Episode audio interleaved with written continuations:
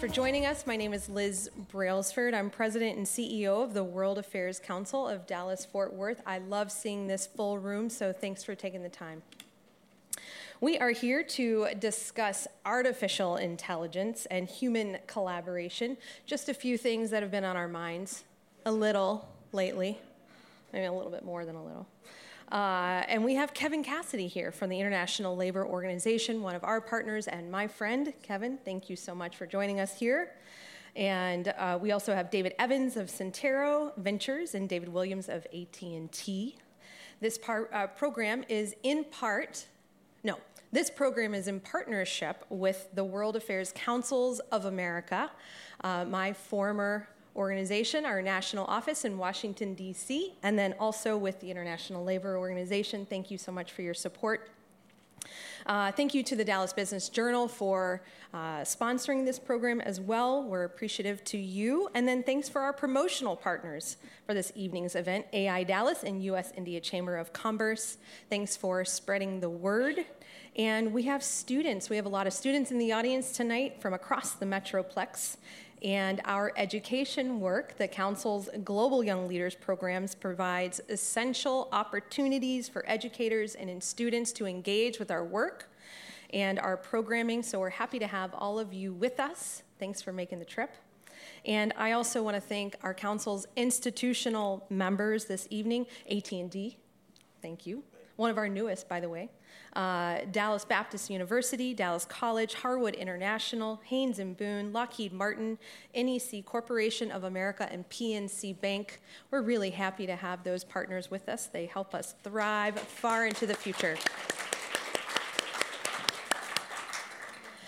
And speaking of members, by the way, I have a few more uh, announcements than usual tonight, so bear with me. But speaking of membership, we are a members based organization and we need you. Every single one of you matters, and I mean that. So you can go on to our website at dfwworld.org to check out all of our membership options. And if you go to our website after the coming weeks, you will see a brand new website. Uh, some of you may know we are under a massive rebrand, rebrand initiative. We've been doing this for about the last year and we'll be unveiling it soon. And we are getting a new logo, a new website, a new look and feel. And I want you to know that our mission and our name are staying exactly the same. But we want to become better for you and our community that we so love. So please go to our website and become a member. If you're not, you matter, and we want you part of our community. Tonight's panel is moderated by our friend, my friend, uh, Margot Carter. As president of Living Mountain Capital and co founder of CN.ai, Margot Carter strategically builds, advises, and invests in next gen businesses. In fields of technology, construction, or real estate, Margot leads boards and teams from Dallas to Barcelona to places in between. Margot is passionate about AI. For the past seven years, Margot has been working as co founder of CN, an artificial intelligence company for improving sales productivity and cleaning up messy data at a fraction of the time and cost, helping her customers generate impressive sales growth. Margot has recently been named, to a, named as a director to watch a top 50 innovator and disruptor, and a top AI leader in DFW by Dallas Innovates. Most outstanding director by the DBJ, and was named a top 500 business leader in 2023, 2022, and 2021 uh, by DCEO. She is chair emeritus of the National Association of Cor- Corporate Directors, NACD, North Texas, and currently serves on two public company boards. I don't know how you do this all. As a board member, Margot advised on innovative and disruptive strategies leading to the sale of both Interior Logic Group and Encore. She loves Dallas and is active in her community, and we can tell. She is a former member, and well, no, she's a member now and a former board member of our council on the Executive Women's Roundtable of the Dallas Chamber, IWF, and on the Board of Governors for AJC, former president of AJC Dallas, and co chairs the Latino Institute. She is also an active partner and mentor at Capital Factory. And with that, please join me in welcoming Margot to the stage.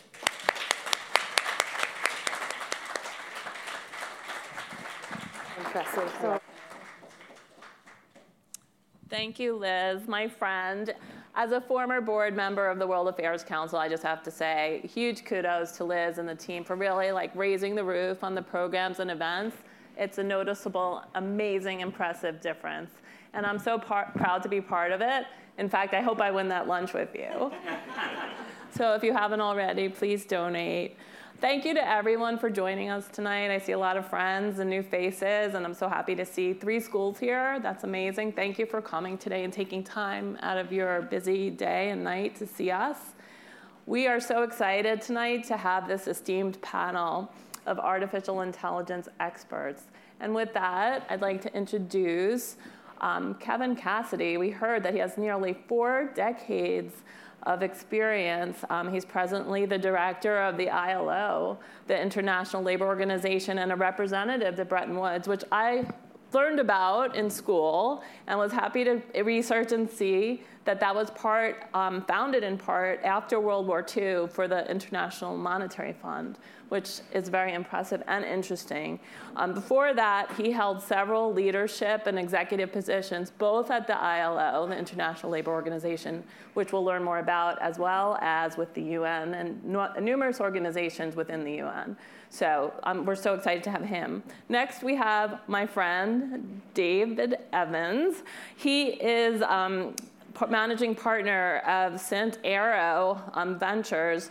It's an early stage venture fund, and he and his team specialize in investing in AI companies. So we're going to have to talk afterwards. Um, he started coding at 14 and um, launched his first company at 19 years old. He had two major exits. Um, one of the bigger ones was the National Signage Network. And right now, he's also an adjunct professor at UTD and he's also um, on the mentor committee of United Way on the social innovation uh, group accelerator. He's a graduate of University of Connecticut, and he was a, a beneficial Hodson Scholar at Johns Hopkins University, and he holds a certificate in corporate finance from Harvard. So we're excited to have him. Um, we got to spend some time together last night at the Dallas AI Institute, which was pretty exciting. Happy to share some of that D Innovate article with you and our next panelist, who um, is our only native Dallasite. So that's great. We all got here as fast as we could, but David Williams was born here. He's the assistant vice president at AT&T, and his current role, he's responsible for hyper automation, which we're going to learn more about today.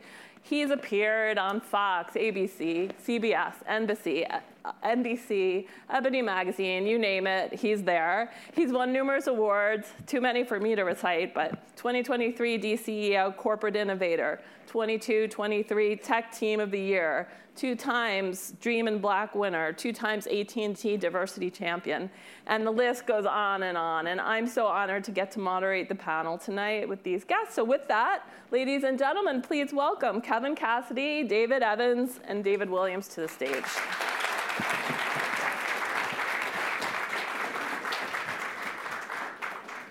Thank you. so much. You're welcome.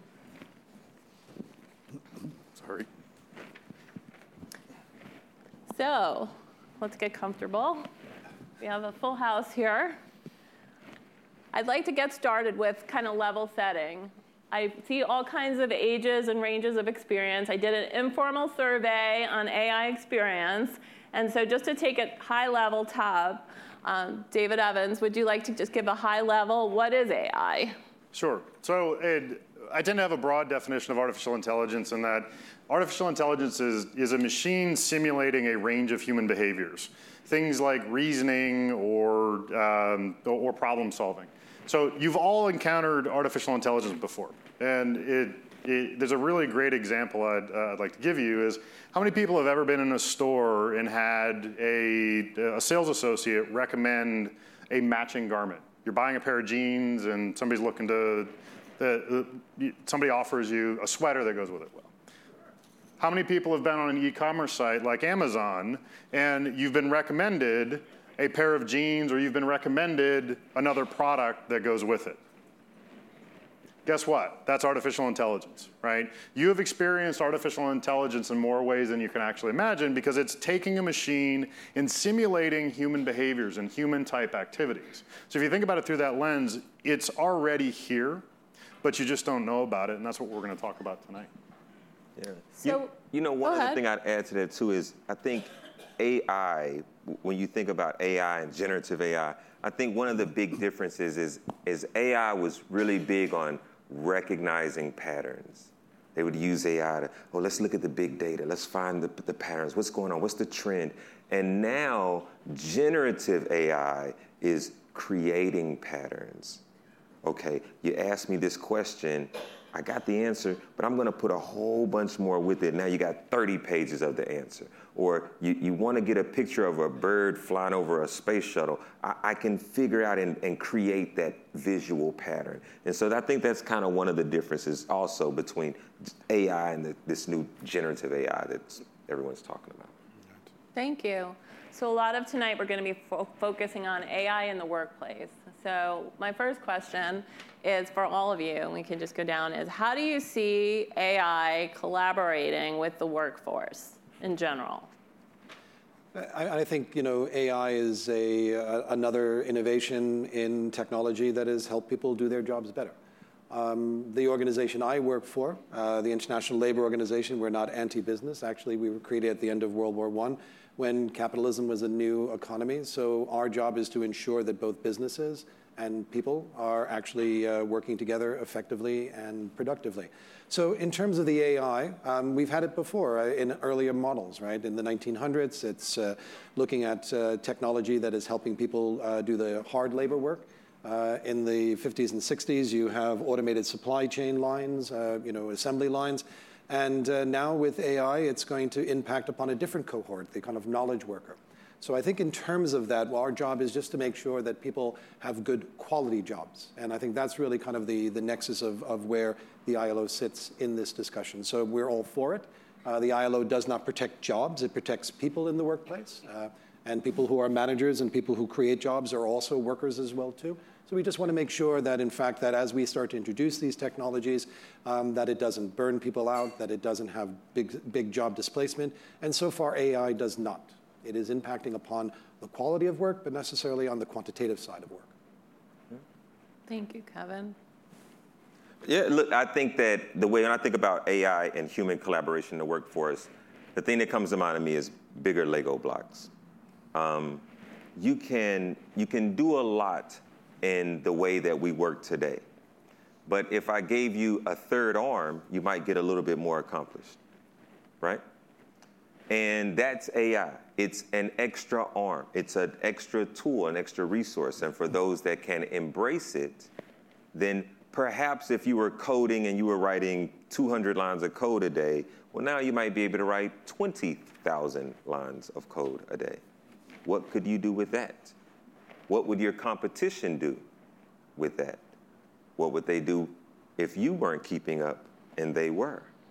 Right? And so it, it's when I think of AI and collaboration in the workplace, the two things that come to mind is one, we have to embrace it, and two, it's bigger Lego blocks. We can do faster, bigger things with it. So I, I think everybody in this room has experienced the, the, the fact that we have a labor shortage right now. And there, there's two sort of cyclical forces that, that are going on in, in concert with one another. And, and that is two things. One is um, we've got the lowest labor force participation in generations in, in the United States. And globally, in the developed world, we are not replacing our population above a normal rate. You've got two downward forces that are pushing down on our labor force and our supply of labor, which is already short. We don't have enough nurses, we don't have enough teachers, we don't have enough doctors, we don't have enough, we have enough lawyers, but, but there's, plenty, there's plenty of categories where we've got shortages. And, and this is where, this is the future of artificial intelligence, is that we are going to be able to start to forestall some of those trends because those trends aren't reversing.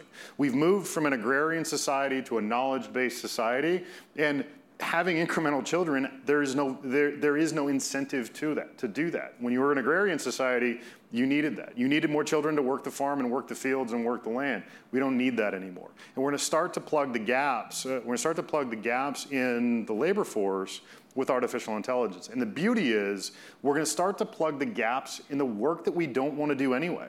We're going to start to see artificial intelligence is going to take away the mechanical work and start to elevate human work. So, and that's the real key is that we're going to elevate humans to doing the work that is uniquely human. Creative work, th- uh, creative work, problem solving, dealing with uncertainty. Those are the things that we're going to start to see people get to focus on rather than the mechanical parts. Well said, can, I, can I push back a little bit on that? The, the recent job numbers that came out in August had shown that we had grown by 185,000 new jobs. Uh, but the unemployment rate had also ticked up. And the reason for that is that the labor force participation has gone up by almost a million people, 745,000 people have joined the workforce. And the reason that we've had this, um, uh, this labor shortage, in particular in critical uh, occupations, is that a lot of people decided to go back for more education higher education, skill sets, specialization skills, so that they can get better pay for themselves. Um, and AI and all other technological innovations help us not do the dangerous, dirty, and dull jobs. And I think that that's great. But I do think that the important thing moving forward is looking at developing lifelong learning systems uh, for uh, young people, but also for all of us that are in the workplace. We are never going to have a chance to stop learning because you can't front load your education for 16 years and then expect to make money off of that for 40, and especially today with technology. Right. I think that's an excellent point. We have to be lifelong learners. And I went back to school probably five, six years ago and got my certificate in AI at MIT because it was something I was interested in. So with that, what, what advice do you have for workers or, or, or, or students now on what they should be studying and what kind of skills should they be learning now that will help them in the future? I guess I'm, the, I'm up. Um, so the, it, it, it, my advice is the same as it would be 25 years ago, is learn and understand your domain and understand how to solve problems, understand how to communicate. One of the biggest challenges as a developer, and I, I built a career in technology off of being able to sit here and do this being able to communicate, uh, be able to communicate about the power of technology and what we can do with it, and f- to find ways to use technology to solve problems. That's going to become the core of many jobs. Finding ways to use technology to solve problems. Right. So how do you do that? You learn a domain. You learn you learn and understand not just the technology, but you understand hospitality. You understand legal. You understand deeply your particular subject matter so you can provide guidance to the tool because AI is just a tool. You need to provide it the context and the view of the world. Yeah, I think that problem solving is a skill that is going to increase exponentially across every industry. You know, um, the, way that we solve problems today, whether you're using a wrench, a drill, AI, pick your tool, a scalpel, you know, lawyers with a red ink pen, you pick your tool. Regardless of that, the question is, what problem are you solving? Um, Dave runs a very successful business. He's been in AI forever. Um, we were just talking about how folks come, uh, they approach him, they have these interest in AI, but they haven't figured out what problem to solve. Well, man, what is a $30 billion AI engine good for if you don't have any milk on the floor to clean up, right? You can't figure out what to go do with that mop or that broom or whatever. And so there's still that part that AI doesn't solve for. What problem are we solving? Is it too cold in here? Is it too hot? Do we have enough drinks? Is the carpet right? Is the lighting? Is, there's all these different things that we can solve for, but the question is, what are we going to solve for? What's the value of it? And, and at that point, that's when you're in business. It's good to hear that you didn't say technology, or maybe I missed it. Um, but I, I, it, it's ubiquitous. It's all around us. And you know what used to be called, you know, maybe pejoratively, the kind of, uh, you know, these skill sets that are now called cognitive skills. Before it was soft skills, right? So you mentioned problem solving, absolutely important. Data literacy, digital literacy, financial literacy, um, teamwork, communication, right? Uh, being able to be a lifelong learner, curiosity. I mean, all of those skill sets are very important. And I was listening to a podcast recently of a gentleman who runs a program at Emory, and he was saying that what AI does for us today and these LLMs that drive it is to say that it, it basically replicates what we've been learning in our liberal arts education, an interdisciplinary approach to this, how to look at different data sets, how to look at different elements from different perspectives. And I think that's what's really, really important moving forward. So for the students today, yes, of course, you know, learning the technology and all of that, but really get back to the core, uh, the core of intellectual curiosity, of challenging that and being able to defend those points. And that means having a broad base of knowledge on a many different areas that are going to help you be more successful in your future careers. Right. Google has a, a job out. I think the Economist said they had a job for 900,000 starting for anyone who wants to be an AI um, data scientist. It's going to take you a lot of math to get there, right? But before you get there, you still need to figure out what problems you need to solve and how to collaborate and teamwork, as Kevin was just saying. Without that, you, you just can't go as far as you, you as you imagine. You just can't. Thank you.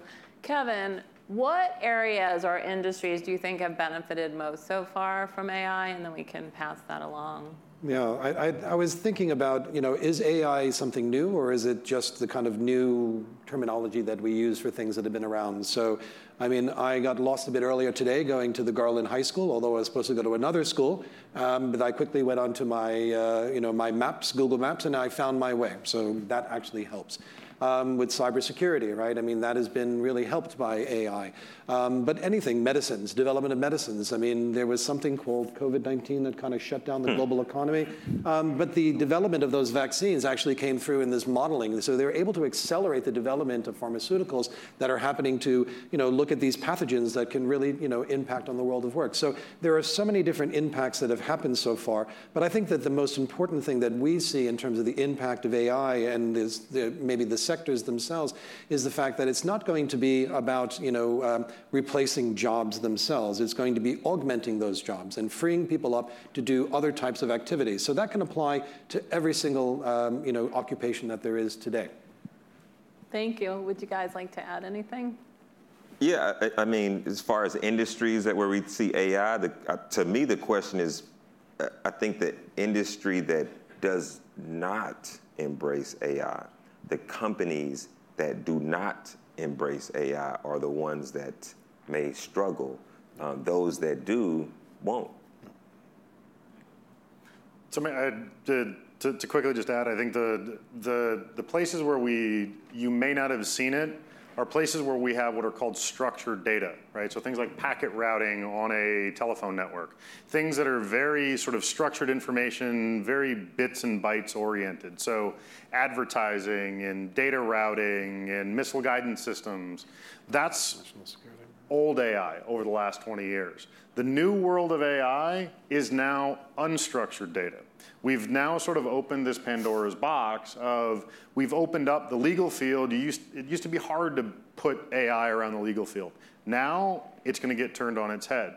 Marketing and uh, marketing and communications, the creation of copy, those things are going to start to change dramatically in how we build in those industries because those are unstructured activities. So that, uh, that's what we're going to start to see change most dramatically over the course of the next five to 10 years.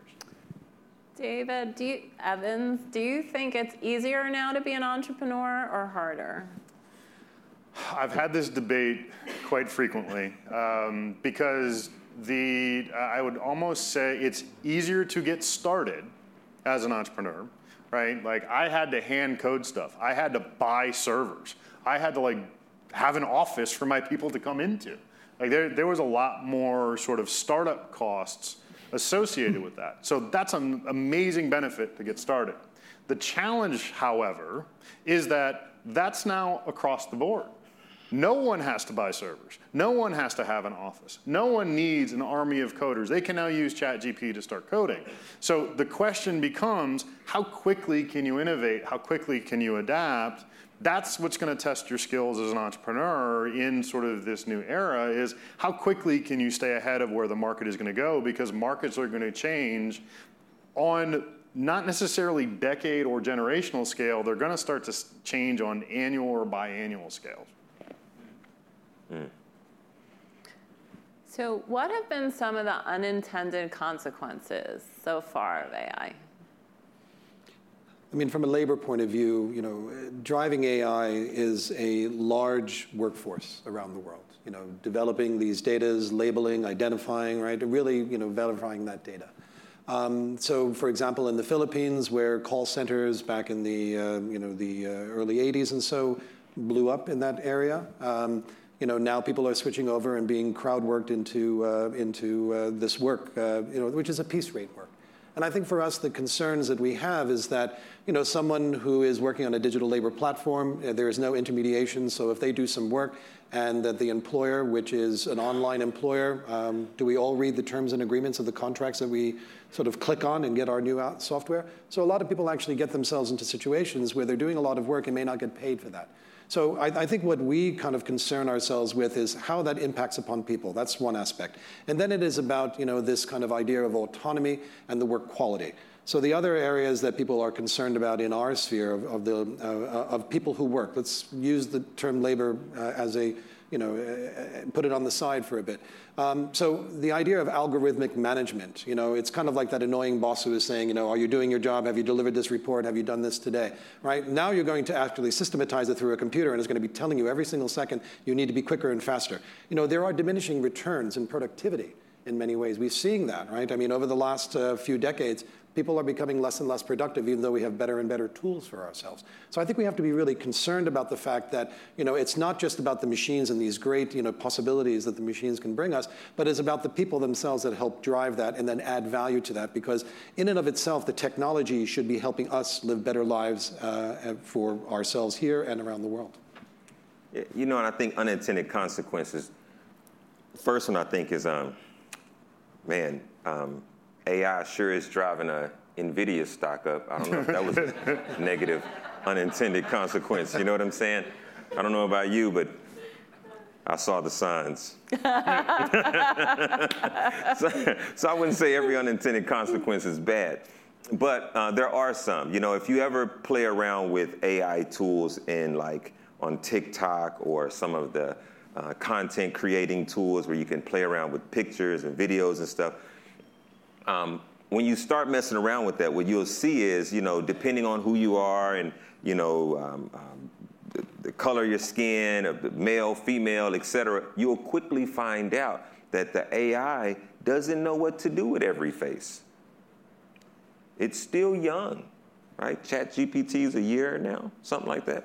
So it, it, it still has a ways to go. So an unintended consequence, I think, is that we know that the AI of today is young and needs more um, participation from everyone, right? We don't just want AI for one generation and not another. We don't want it for one demographic and not another, for one gender, not another. And so I think that's another, you know, layer that we need to look at to make sure. I think Samsung probably opened up an unintended consequence and showed us, you know, what, you know, that, um, some of the dangers of AI. And so what we've learned from that, at least within AT&T, we created our own chat GPT. It's a inside of a sandbox and you have free reign, well, corporate security and privacy and legal, and everybody stands around you watching, you know, but they don't stop you in the, in the box, you know. You just feel like you're in an aquarium. But, but it, it, nevertheless, you know, we've learned from that unintended consequence. So there's a few out there. I think we just have to consider that AI, or at least the generative AI, and the, to Dave's point, um, the um, use of AI in unstructured domains is still very brand new. It's not a 30 year old lawyer, it's not a very seasoned venture capitalist. It is still very new, and it has a long way to learn. Dave? And in that learning curve, the thing that we're, the, the piece that we're sort of leaving out right now is we're not thinking about how we, we advance the workforce of the future. Because one of the challenges that we have is AI is going to take over a lot of the low hanging fruit. You know, there's a common phrase of AI is not coming for your job, somebody using AI is coming for your job. Amen. And The person that's using AI, though, is a senior level person, is somebody that's skilled at that craft. So you're taking away the junior associate attorney, or you're taking away the junior associate in the venture capital firm, because that work is being automated through the use of artificial intelligence. Well, here's the problem. Part of how you become a senior developer, part of how you become a managing partner of a venture fund, is you start at the bottom. You take the lower value work, the low risk work, to learn and to begin to experience those things. But we're forgetting about this and how we're training our workforce. How do you become a senior? Uh, how do you become a senior developer without ever being a junior developer? When I got started coding, it was they threw me all the junk. Like, oh shit, we lost a, we lost somebody, we lost a we lost a coder. You need to go maintain this, right? right. Well, uh, nobody gave me any guide. Nobody gave me any information. I just had to go do it. Like they they gave it to me.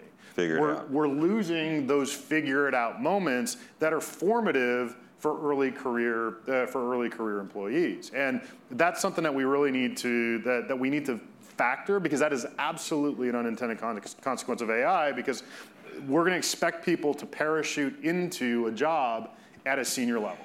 If I could just double click on that because it's a lot of young folks here. So, well, I guess it's not. Is it double tap? I guess double click is my. I just told my agent. Whatever, y'all. It's, it's Hey Google. Yeah, right, right, right, right, right. It's uh, right. Hey Google, Siri. You, you can't have Android. Green, green bubbles. so, but but to that point, how do you become a senior level whatever without that junior level experience right and and that's the world that this next generation has to contend with right we've figured out our side. You have to figure it out for you now. But i think in that journey knowing that ai is a tool that so many are using if you can embrace it quickly and apply it in a way where you can build your own exercise, your own muscle of solving problems in that domain, whichever you pick, then you're gonna be able to accelerate maybe some of your learning and maybe you get a shot at contending to for advancement. But I don't know how you do it without taking those shots, embracing AI, and trying to solve slightly above junior level or maybe a bunch of junior level problems. Right. Right if I may also, I, I, don't think we should just outsource all our creative thinking to, to a machine in, in one way or another. I think it's important that we maintain that. I mean, the, looking at some of the people here, I'm sure that you are your own, let's call it BI, your own biological uh, intelligence, right? You use the knowledge you had through the years of the work that you've done in order to make decisions for that. Uh, my son-in-law, who is a very good lawyer out in San Francisco, when he was dating my daughter very early on, every time I would say something, he would go to the, his phone and he would check me in real time. He would do a Google on me. right? Now, now he may be pulling up sources that may be valid, maybe not valid. I mean, how are you looking at you know verifying the veracity of that information as well too? So I think it's important not to lose that. Now, of course, my five-year-old granddaughter can actually you know use a Roku remote. She can put on the television. She can uh, order off of her mother's phone all sorts of things, and on the credit card you find later. So you know, technology is in our DNA. We want to learn. We're a curious species, and I think that that's really quite important. But we can't just outsource that creativity. And if we lose that muscle reflex, that memory muscle, and, and really pushing ourselves, I think that might be a problem in the future as well too. Just relying on the technology uh, to do the job for us rather than using that and us as the human intermediation in making value from that. I think you have a really good point, Kevin, and we really have to take that to heart. But I also think it will help some of us that aren't very creative be more creative. so to counter that. Um, also, just a speed of how quickly everything's going, right? We used to take years to clean up data. You'd have analysts, people offshoring. When we started doing it at CN, it would take a week to turn the data around. Now it takes less than a day, sometimes just hours, right? And this is huge databases. So everything continues to go faster and faster. And Margot, I gotta imagine that in your company, that is perceived as a value add right? It's not that, oh man, we don't get to work on this for three weeks. It's like, oh, we can turn this over to the client in a day. It's incredible because our customers can increase productivity immediately at a fraction of the time and fraction of the cost. So. And then they refer you to more customers. Right. So it helps. I think we're being more productive, and I love efficiency. So I'm super excited about the future. However, to add on to a question a little bit about what you said, how do you see AI improving inequities or inflaming them, whether it's in the workplace or in education? Hmm. Uh, you know, when we look at these issues, we're not just looking at it from the U.S. perspective. The International Labor Organization is an international development agency, so we deal with some of the poorest countries in the world, right? So introduction of technology is not a technical issue, it's a political issue. Right? You can get GPS-enabled combine harvesters with soil sensors and have you know, food security in sub-Saharan Africa where 76% of the people are working on subsistence agriculture. What do you do with the tens of millions of people who are, who are put out of a job? So we have to look at that. The other thing as well, too, is that AI is going to benefit high industrialized countries what we call industrial market economy countries. But developing countries themselves will fall behind because not everybody has access to the internet. You know, one third of humanity does not have access to the internet. So they're already left out of the, the, equation. Also, electricity. We take that for granted. In the United States, we have 100% access to electricity, right? But in many parts of the world, and there's almost a billion people who don't have access to electricity. What is going to happen to those countries that fall behind, right? I mean, are they just going to be commodity producers that will then, you know, look at lower prices, lower prices? You know, work sits at the nexus of the economic, the social, and the political. And I'll just tell by, uh, by a sort of a quick story. The ILO came into being at the end of World War I. At the end of World War I, you had tens of millions of young men coming back from war who knew to do one thing how to kill, how to be a soldier. So they were coming back to all of these countries without jobs waiting for them. It was an amazing problem that we were trying to, to look at. And how do you you know, get people uh, you know, productive, get them a job, have them work towards a betterment of the future. And if you don't do that, then you've got chaos. And if the United States cannot be an island because we are so integrated, hyperglobalization, our global supply chains, we saw that through COVID-19. Those had almost shut down. So if we don't look at those problems over there, where, our fact, where the factories are, with international buyers and local suppliers and all of that work that needs to be done, so all of this great technology is not going to help those people? Will they fall further and further behind? Will they get worse? Will it become worse and worse for them? Will they react in negative ways towards countries like ours? So I think we have to look at this uh, from a very wide perspective. Thank you, Kevin. Oh man, um, you know I spend a lot of time in schools, and um, I think there is a digital divide that is going around. Um, I work at AT&T. We're doing a lot to try to close that divide. Um, I'm doing things myself personally to try to close that divide. Um, and when I think about what does AI mean in regards to creating more or fewer issues in, in regards to that disparity, I feel like there's going to be this this digital divide is going to get wider faster, and and you also get a pole vault that can throw you launch you further I think the divide gets wider and you get a pole vault, a springboard that can throw you further. For those that embrace AI, you can learn a lot quick. If I'm starting a dry cleaners right now in Dallas, Texas, who are the top dry cleaners? What's the best? I could ask these questions at ChatGPT. What's the best way to market? What's the best way to beat my competition? What's the best looking flower? What's the, I can ask all these different questions and close these knowledge gaps that I don't even know. I'm not a marketer. I'm not a this. I'm not a that. I can close all these gaps and get to it faster. Or I could avoid it and my competition is going to do that. And my gap in between my, myself and my competitor is going to get wider. Now, if I use that AI as a tool, I can compete. I can have a better chance at it. And for those that have access to it, I think the key word is just embrace. Wherever you're at, just embrace it at your level and try to use it as best as you can. Because somebody else that's doing the same thing you're doing is going to try to. So i uh, take it a, a, slightly different tact and, and sort of make the statement that AI has no morality nor conscience. AI is going to project forward all of the failings and broken elements of our society today. It's taking what's in the past and it's projecting it into the future. So everything, and I think both Kevin and David have, have, basically talked about that. Is that uh, if you think about it, widening the divide, we are going to lean in to our biases. You go to image generation tools. You want to see sexism? Go to an image generation tool and ask for photos of women in positions of authority.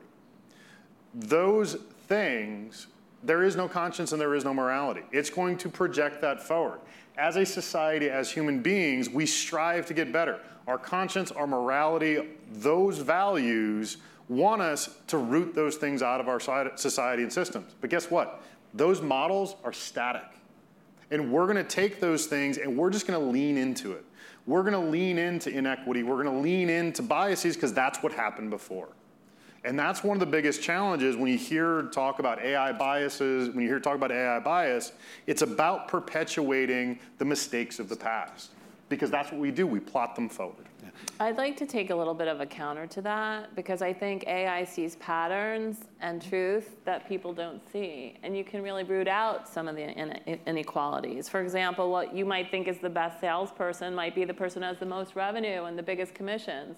But that person might have the best customer and never sold for the past 20 years. Hmm. And you might have someone else who's a real hustler who has bad geography or a bad, a bad, bad leads, and they're really the best, she or he or re- is really the best salesperson. So I'm finding that it's actually helping prevent inequality. If it's programmed in that way, I think that's the one thing we have to be careful of. I mean, I've looked at sort of jobs of the future. Protoplanet harvester is my favorite job, and microfilm installer. But also, you know, algorithm bias auditors, right? Some people is coming in and looking at that because if you're getting people from around the world, there's cultural relativism as well too, right? And when people are in the Philippines, you know, building up these LLMs, right? They're going to be coming at it from their perspective, right? Mm-hmm. If you do it in Spain, or if you do it in Cameroon, or you go to Eswatini, everybody's going to have a slightly different take on all of that. But also, it's to say in terms of the kind of knowledge base and how people as a species. And you know, some of you probably have traveled quite widely in your careers. I've been to about 68 countries, and I'm, I'm always impressed by the curiosity of people. So, for example, when uh, mobile te- uh, telephony was coming out, you know, in the late 80s and the 90s, when it went into Kenya and went into East Africa, and so it created tremendous opportunities in the growth of um, small and medium-sized enterprises because now people were able to connect with one another. Um, banking, you know, was actually really pioneered in Africa because they had no choice but to use the telephone to do that. So I think once people are given the opportunity to use technology, and that is through the learning, the educational system, it is through the exposure, it's having access to the internet. Once you're able to leverage that, there is no difference from that young group sitting back there and a young group that I may have met in, uh, in Kampala and Uganda last year. So I think really what we're looking at here is that it can be absolutely liberating and will be eventually. And we need everyone to participate, absolutely every demographic, every country, every corner of the world. We need that participation. And with that, we have a lot of questions from the students, and I'm sure a lot of you have questions as well. So I'd like to get us started. I was handed a number of questions from the students, and one of the students asked um, from Lake Highlands High School, where do you see AI in 10 years from now? I, I, mean, I guess this is my job, right? Is to, is predict where it's going to be in 10 years.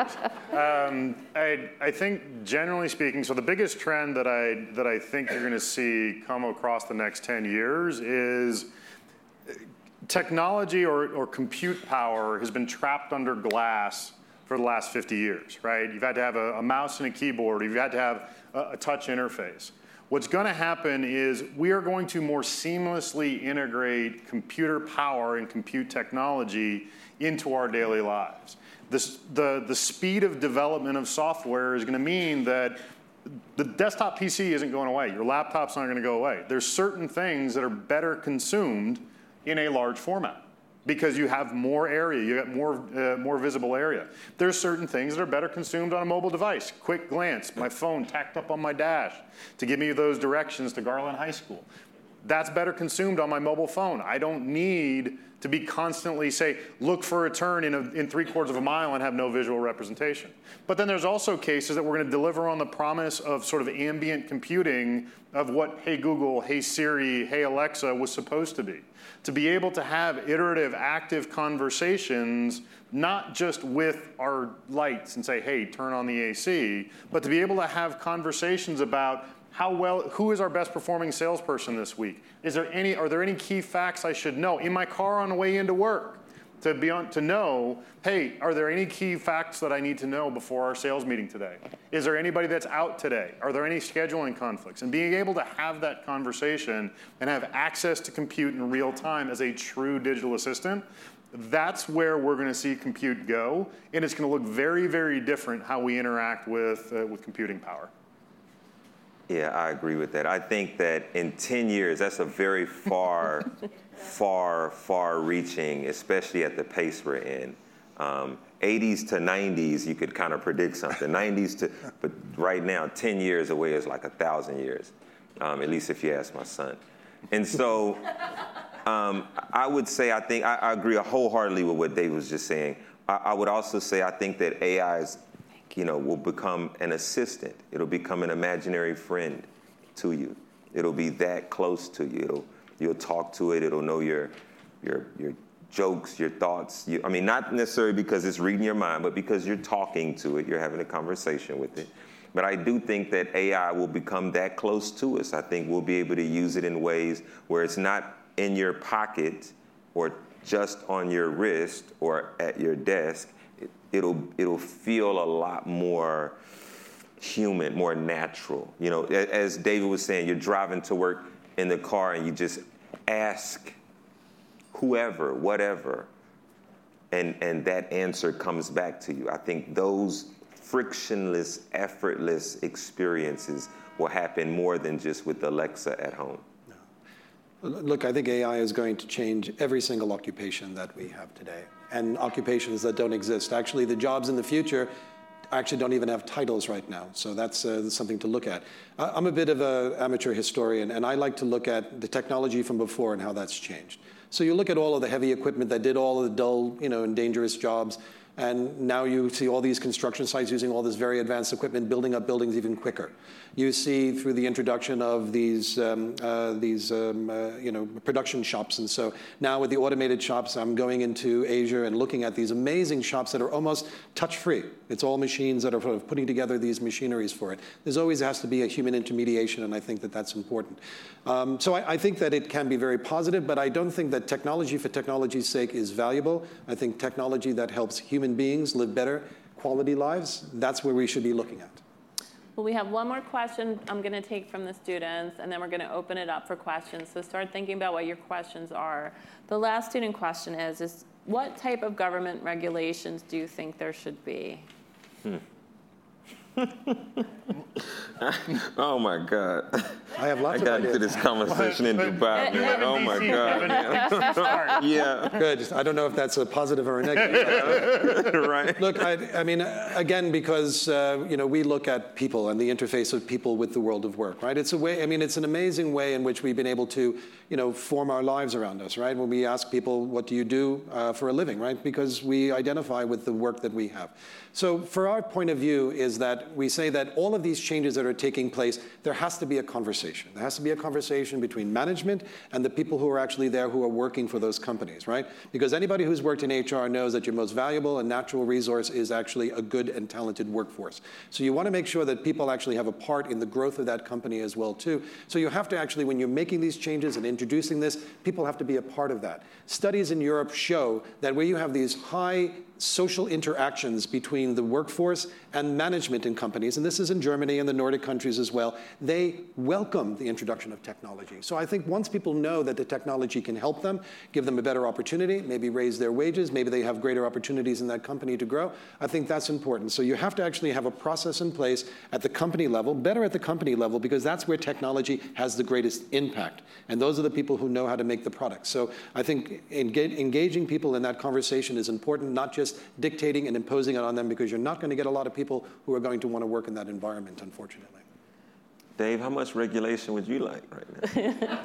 Zero. I mean, it, the, the, the, general problem is, is that. Why am I not surprised? Well, and it, it, but it, it's, it's even yep. more from a pragmatic from a pragmatic perspective, not just pure capitalist perspective, is that even the teams at even teams at OpenAI don't know what's really coming next. Like sure. we don't understand they, they don't understand some of the inner workings of what they've created. They know it, it's still very black box. So if the people that created it don't know what it does, How do we then regulate it and regulate what you can and can't do with it? That's problem number one. Problem number two is this genie is out of the bottle. We cannot put it back in. To create these models simply requires compute power. Correct. We can't, it's not like it's enriched uranium where we can control the supply of enriched uranium. It simply requires computing power, which is ubiquitous. Now, you may not have enough to train your own, uh, your own chat GPT, but at the end of the day, th these techniques are now in the ether. We have now told the entire world how to enrich uranium. And they just got to figure out the ways to do it on their, on their own scale. So it's going to be a tough battle to regulate until we have some semblance of how the, uh, how the technology comes together. I had this conversation with a guy from Germany. So it's funny you mentioned that. And they actually kind of welcome regulation, though. Yeah. Um, the They're German. They do. They, but in that conversation with, uh, with him, um, there is a, a thought where you do need some level of global um, oversight, regulation, or rules of the road, right? You don't want AI um, not s- s- serving women as well as it serves men. You don't want that, right? You, in, in any demographic, however you want to slice it. And so you need something that, that, that will set some boundaries, right? Maybe your AI is for your country, right? Before we bring it over into my country or et cetera, et cetera. Um, but to David's point as well, you cannot handcuff this thing yet. You can't. It's like, what do they say in Facebook? It's like turn the lights on 11 o'clock in a college party. It's like, all right, it's over with. So you, you, don't want to do that. You, you, you don't want to do that. You want David and every other technologist to go play with this thing as much as they can and figure it out so that we can understand how far we can take it, what we can do. Can we reach Mars, the moon? Who knows, right? You just want to have it in a way where there is enough oversight that, you know, Terminator and the Matrix and all that never comes true. You know, just maybe to slightly push back, I mean, you know, the, the ILO is a normative agency, so we're able to set international standards, but it's not, you know, the kind of functionaries or bureaucrats like myself who are doing this, right? We have a tripartite nature, so it is the government, so Department of Labor, Department of State are there. We have the labor unions, so AFL-CIO, SEIU, and others. But at the table is Walmart, Disney, and Coca-Cola. I mean, and all the other major companies around the world. They're the ones sitting there designing what the framework will be in terms of how do we make this all work because there are nefarious actors out there. You may want to have a more efficient and effective program, but what happens if somebody said, how do I place a pathogen into a water source to kill the most amount of people in X country? Right? It can be used for really bad purposes. So I think you do have to have some guardrails, and that's what the ILO does. It helps set the rules of the road that, you know, again, it is giving the general parameters, and it is up to the countries themselves to develop national legislation that is more effective and appropriate. I don't want to stifle innovation. No one wants to do that because that's how we move forward as a species. But I do think you have to have some guardrails, otherwise things spill out of bounds and have unintended consequences. I have a lot of follow-up questions, but I'm going to open it up to the audience. Does anyone have questions? Matthew, Layden? All the hard questions go to you, man. so, coming off of that, talking about governments and regulation, what about the legal aspect? You haven't really talked about that at all. And we've got, you were talking before about, well, it used to take decades for things to change or generations, and now it's literally years. And the legal system can't keep up with that. You know, just take the, the bare minimum of Sarah Silverman and, and the writers suing um, OpenAI for copyright infringement. That type of lawsuit takes a minimum of three to seven years to resolve. In three years, where the heck are we going to be? So, how does legal catch up, or can it catch up, or does it just become a free for all where we copyright is no longer a thing and then we start to stifle innovation because I can no longer protect it? You know, policy always lags behind innovation. That's it just has always happened that way.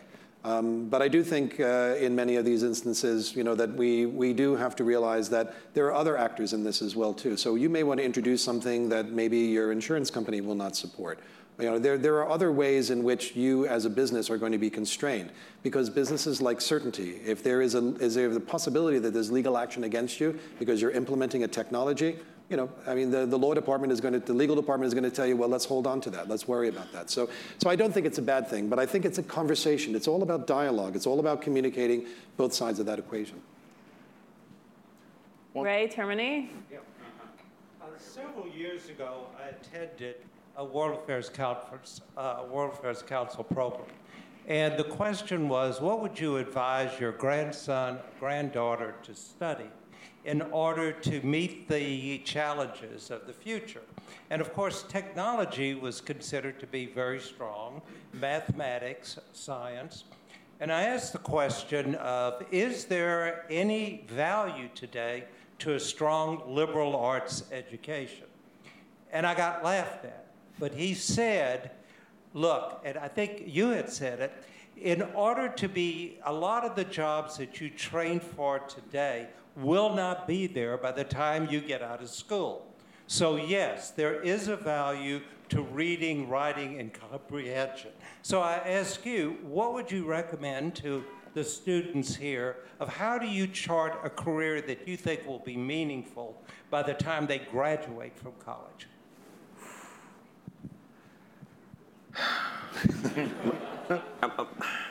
I almost wonder why they asked me that on these panels because my answers to this is not the right answers. you get it so, wrong, Kevin O'Neill. Yeah, right. So, so look, there are a lot of curriculums that I think kids could study and, and that will help them do well. The math, science stuff, critical thinking, all that kind of stuff. But, you know, how many, how many classes teach passion? When I listen to billionaires and millionaires talk, it's like, man, I had enough grit to go through it. You know, it was just crazy. I didn't know what I was doing. I was trying. It, it's all these things, and, and that's what the kids want. They don't necessarily just want to stop it just being, you know, whatever kind of way. They want to shoot for the moon. Okay, where's the passion being taught? Where's the grit? I, I, hire a lot of folks on my team. The number one thing, I don't care how technical you are or are not, grit is a must. So you could be not technical and very gritty and secure a job on my team, and there are plenty of folks that do, and they build all sorts of technical stuff. So for me, I think when I think about that question, the thing that I think is missing the most, I'm thinking about my own son and his education, his journey, What's missing the most? Where's the grit? Where's the passion? Where's the fight and fortitude to go do something and make a mark in this world, right? Where's that part? That will take you a long way, regardless of whether you're in poetry or math. well, Thank you so much. That was great. That was a that was great, great answers. I know we could go on all night. I'm getting the cutoff oh. sign, oh. but um, I think we'll all be around for a little while if you want to ask us questions afterwards. It's been such a pleasure getting to speak with you tonight. Thank you. Thanks, Ben.